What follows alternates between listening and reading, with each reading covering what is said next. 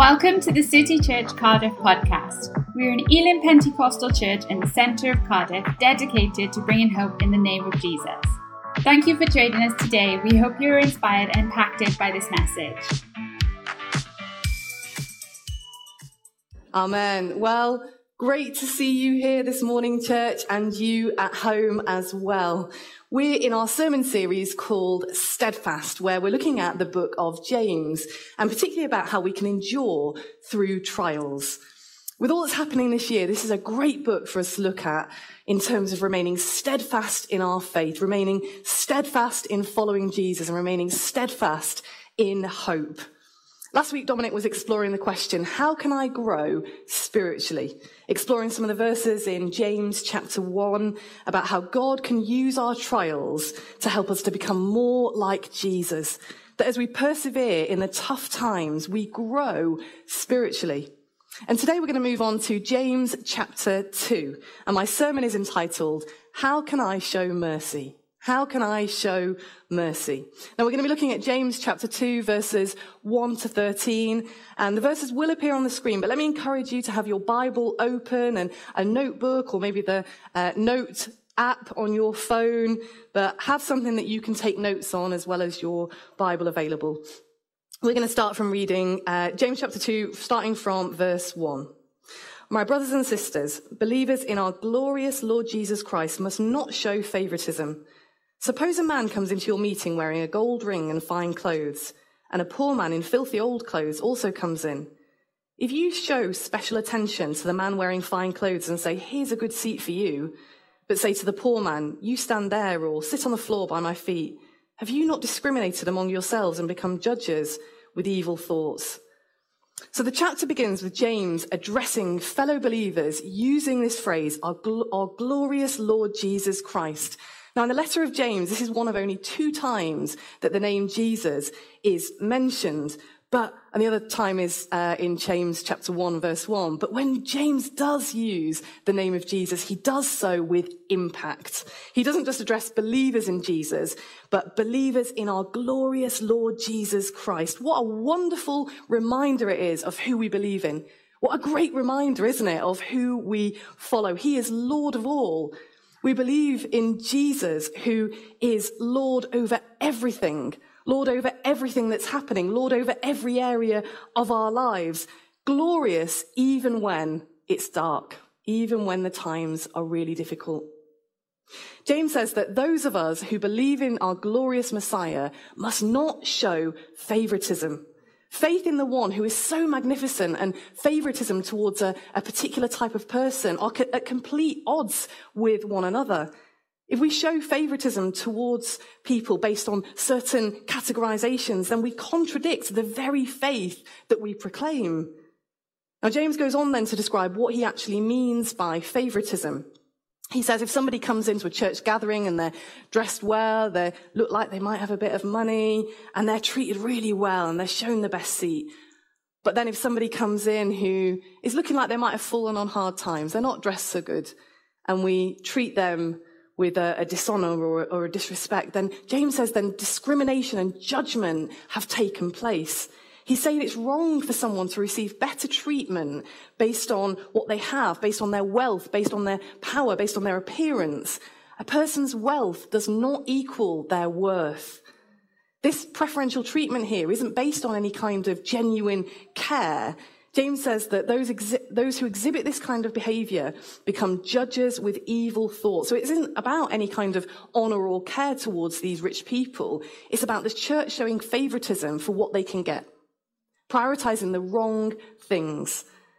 This categorization of people, uh, ascribing worth to someone based on outward things, do you know what? It happens around us all the time in the world. It happens all of the time around us. But what is absolutely heartbreaking in this passage, what James describes here is that it happened in the church.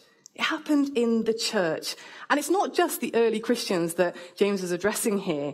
How often does it happen amongst Christians today?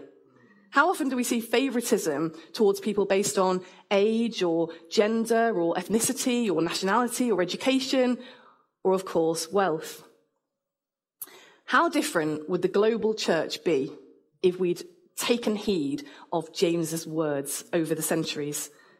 In Boston, in America, there's a, a, trail that you can walk around the city, which is called the Freedom Trail. And it takes you around historical sites around the city, particularly linked to American independence. Now, one of the sites on this trail is the oldest church in Boston, which is called Old North Church. Now, when I went on this trail and I went inside this church, I was particularly struck by the layout of the church because they have what are called box pews. Now, box pews are basically a couple of benches surrounded by four wooden walls, and the whole church was filled with these box pews. As you can imagine, the pulpit is quite high so that people can still see the preacher from uh, in their box with the walls all around them. Now, I think the original reason for these box pews was um, insulation. So, uh, if I'm right, then I think that it kind of helped stop the draft coming in when you were sat in the church service. But what they actually became was symbolic of somebody's wealth or status. And the reason why is because these box pews were rented. And the ones that were furthest at the front went for the highest price. And the further back that you went in the church, the cheaper these boxes were to rent. Now, Old North Church in Boston was not the only church around that time that would have been set out like that even without the kind of box pews, you could often go into a church and find that the richest people were sat at the front and the poorest were sat at the back. Now, thankfully, we don't have that kind of issue these days. In fact, pre lockdown, I think our welcome team would have had a hard job persuading somebody to sit at the front, in fact. But it's representative of exactly what James is talking about favoritism or preferential treatment given to the wealthy or the powerful. Now, what does this actually look like today? What does this look like amongst Christians? Do Christians value most those who give the highest amounts to churches or to charities? And do Christians confuse what uh, the difference between the highest amount and the most? So, for example, if a multimillionaire gives £10,000 to a cause and somebody who's on the basic state pension gives £100, who's given the most? I think Jesus would have an answer for that.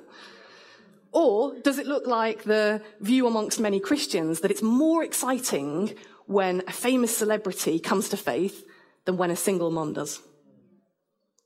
I'm sure that when I say that, many people would refute that that happens because we don't want to believe that that's the case. But how often do we see somebody getting really excited because a famous person has mentioned the name of Jesus once? Now, of course, we want all people to be saved. But are we more interested in that person's soul or in how many Instagram followers they've got. Now, I know that we can often justify this position of being very interested in a famous person coming to faith, the, the powerful or the rich or the influential or the well known coming to faith, because they'll be able to reach more people. More people know who they are. That's why some Christians claim that they're more concerned with somebody like that coming to faith. But remember, we follow Jesus. This is Jesus who was concerned with the lepers and the prostitutes this is Jesus who was concerned with winning tax collectors. Jesus who didn't target the seemingly most influential or the most powerful or the ones with the highest status. Jesus who didn't find the most popular or the most intelligent or the most educated or the richest. He didn't target those people hoping that they would then influence all of those below them. Jesus actually started at the bottom of the social ladder. Jesus started right at the bottom. Activist Shane Claiborne said this. The kingdom of God doesn't trickle down, it bubbles up. As Christians, we're called to not discriminate amongst ourselves, to not judge by showing any kind of preference or preferential treatment towards the rich and the influential, focusing on what they can do for us. Let's continue to read in this passage, shall we, from verse 5. Listen, my dear brothers and sisters, has not God chosen those who are poor in the eyes of the world to be rich in faith and to inherit the kingdom he promised those who love him? But you have dishonored the poor. Is it not the rich who are exploiting you? Are they not the ones who are dragging you into court? Are they not the ones who are blaspheming the noble name of him to whom you belong? Here, James develops his argument against favoritism. He repeats his address of brothers and sisters, again emphasizing the family aspect of those who believe in Jesus. Because the fact is that as sisters and brothers, we're all equal in Jesus. We're all daughters and sons of God. He's explaining here why this preferential treatment towards the rich is so problematic. He says that God has in fact chosen those who are poor in the eyes of the world to inherit the kingdom. God has a preference towards the poor. You will see this throughout the whole of scripture. God defends the downtrodden. He upholds the needy. He fights for the oppressed. James is telling his readers that the poor should be honored, not overlooked in favor of the rich. In the Gospels, Jesus spoke a lot about honoring those who are poor as opposed to favoring the rich. And so, as Christians, we're meant to reflect Jesus, so we too must have a concern for the poor. But here, James doesn't just focus on a concern for the poor, he also critiques the rich, asking his Christian readers, Is it not the rich who are exploiting you? Are they not the ones who are dragging you to court? Now, some translations might use the word oppress instead of exploit there. It's the same kind of language that the Old Testament prophets would have used when they talk against oppressing the poor and the foreigner and the widow and the orphan. James is using rhetoric here to demonstrate the absurdity of showing favoritism towards the wealthy and the powerful when it's those very people who are oppressing, who are using their power to exploit. This is showing the problem of putting our trust in wealth. He's saying, why treat poor people badly and rich people well when it's the rich people who are oppressing you? Now, the reference to the rich dragging you into court here in this um, passage adds to this. You know, James doesn't elaborate on what people are being dragged into court for, but we can probably surmise that it might be to do with debt, given this whole passage is around economic justice. And in chapter five of James, James is really strong on the justice of fair wages and right treatment of workers. He's particularly strong towards the rich who have oppressed the poor. Verse 1 of chapter 5 says, Now listen, you rich people. Weep and wail because of the misery that is coming on you. This guy is not messing about. Just as the poor were being dragged into court in James's day, we still see a direct link between poverty and imprisonment in our own criminal justice system. Not only is there a high proportion of those who grew up in poverty who are in our prisons currently, but when it comes to fair representation, actually, the best money buys you the best lawyers. And in the UK, the cuts to legal aid over the last few years have been massive. Let me tell you, in all my visits to prisons, I've very rarely met bankers or company bosses. We live in a society where many people will complain about benefit claimants or refugees, but make no comment on giant corporations who are experts in tax avoidance. You know, I was reading an article the other day about food poverty, about the shockingly high number of people who are currently experiencing food poverty or are terrified that they're going to experience food poverty because they're living hand to mouth. Now, here at City Church, we partner with Cardiff Food Bank and we run a food bank session on a, a Thursday morning. And it's absolutely essential that we do because there are people who are in emergency need of food.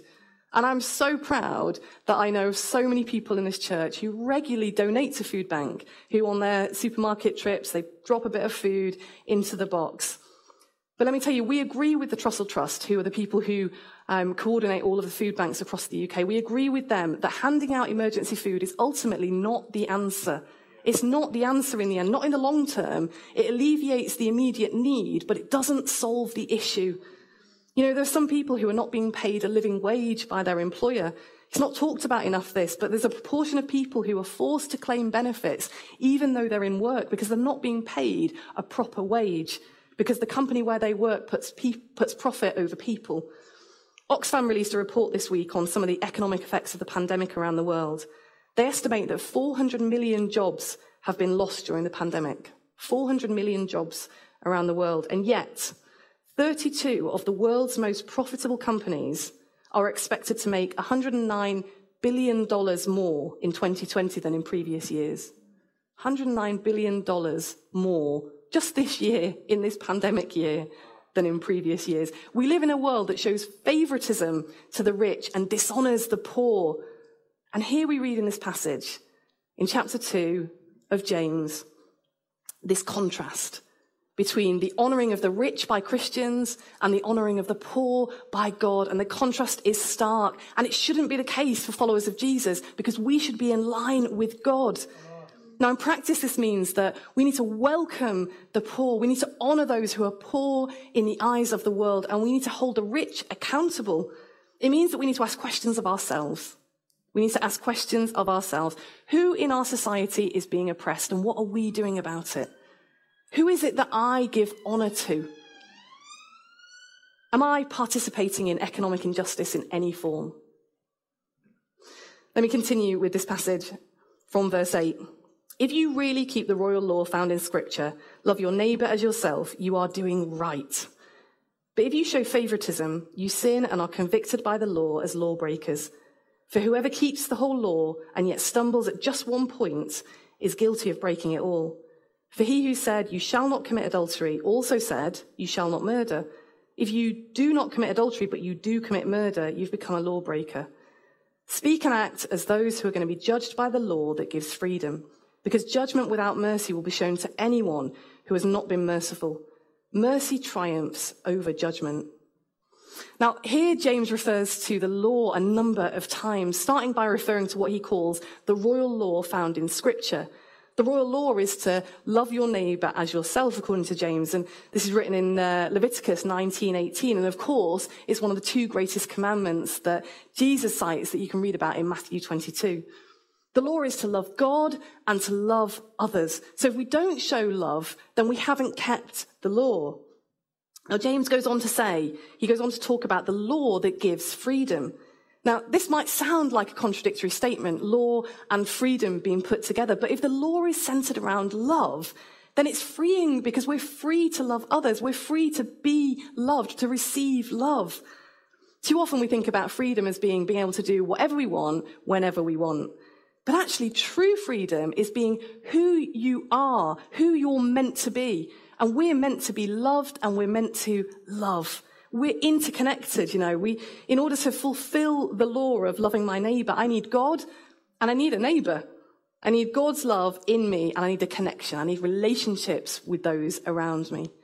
The law that gives freedom means we're free to fulfill the law without the chains of sin shackling us. We can live as we were meant to live. We don't wait to love until we feel like it. We love because it's who we're meant to be. It's how we're made. Galatians 5, 13 to 14 says, For you were called to freedom, brothers and sisters. Only do not use your freedom as an opportunity for self-indulgence, but through love become slaves to one another. For the whole law is summed up in a single commandment. You shall love your neighbor as yourself. Now, in this passage, this discussion of the law also demonstrates the seriousness that James considers this showing of favoritism is. This seriousness of showing favoritism towards the rich and the influential while dishonoring the poor. Verse 9 says, But if you show favoritism, you sin and are convicted by the law as lawbreakers. This isn't something optional. It isn't a part of the law that we can just take or leave. And it's not even something that's not really a big deal. It's, it's painted here as something really serious. If we fail to do this, we've broken God's law. We've not loved the poor as we should do. But remember, this is the law that gives freedom.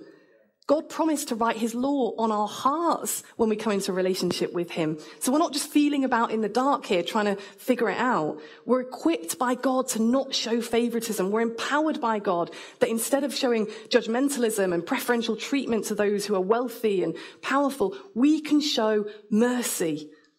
In verse 13, James highlights the word mercy.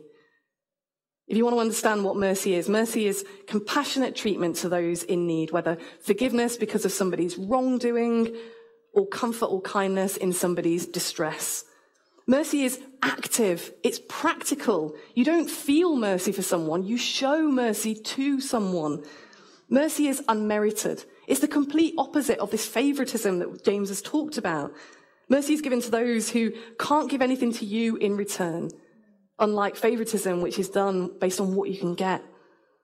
Here, James connects mercy, the mercy that we receive, to the mercy that we give, just as Jesus did on the Sermon on the Mount. Blessed are the merciful, for they will be shown mercy. Remember, we're believers in our glorious Lord Jesus Christ. The Christian life is about becoming more and more like Jesus, and he showed mercy. He showed mercy. When we were lost in our sin, he showed us mercy. He wasn't repelled by us. He didn't turn away from us. He didn't distance himself from us. He came to earth. He died on the cross and took on the consequence of our sin. You and I get to live free. You and I get to be whole because of God's mercy. As Jesus hung on the cross, he looked at you and I with love as he showed us mercy. We show mercy because God showed us mercy. We love because God loves us. We'll be judged by how well we show mercy to others. But remember, God is not mean. He doesn't withhold mercy from us. So we're drawing on a, a never ending reservoir of his mercy when we're showing mercy to other people. Here at the end of verse 13, we reach the crescendo of what James is teaching about favoritism and honor and mercy. And he says, mercy triumphs over judgment. In other words, love wins. Love wins. How do you show mercy? By not allowing outward appearance or status or wealth to influence how you treat somebody. By coming into line with God and honoring the poor. By fulfilling God's law and loving our neighbors. By remaining steadfast in the love of God. We can show mercy because we're free and because we've received mercy. We can show mercy because we're loved by God and God has shown us mercy. Amen. We hope you are encouraged by today's message. To find out more, visit our website at citychurchcardiff.com or find us on social media.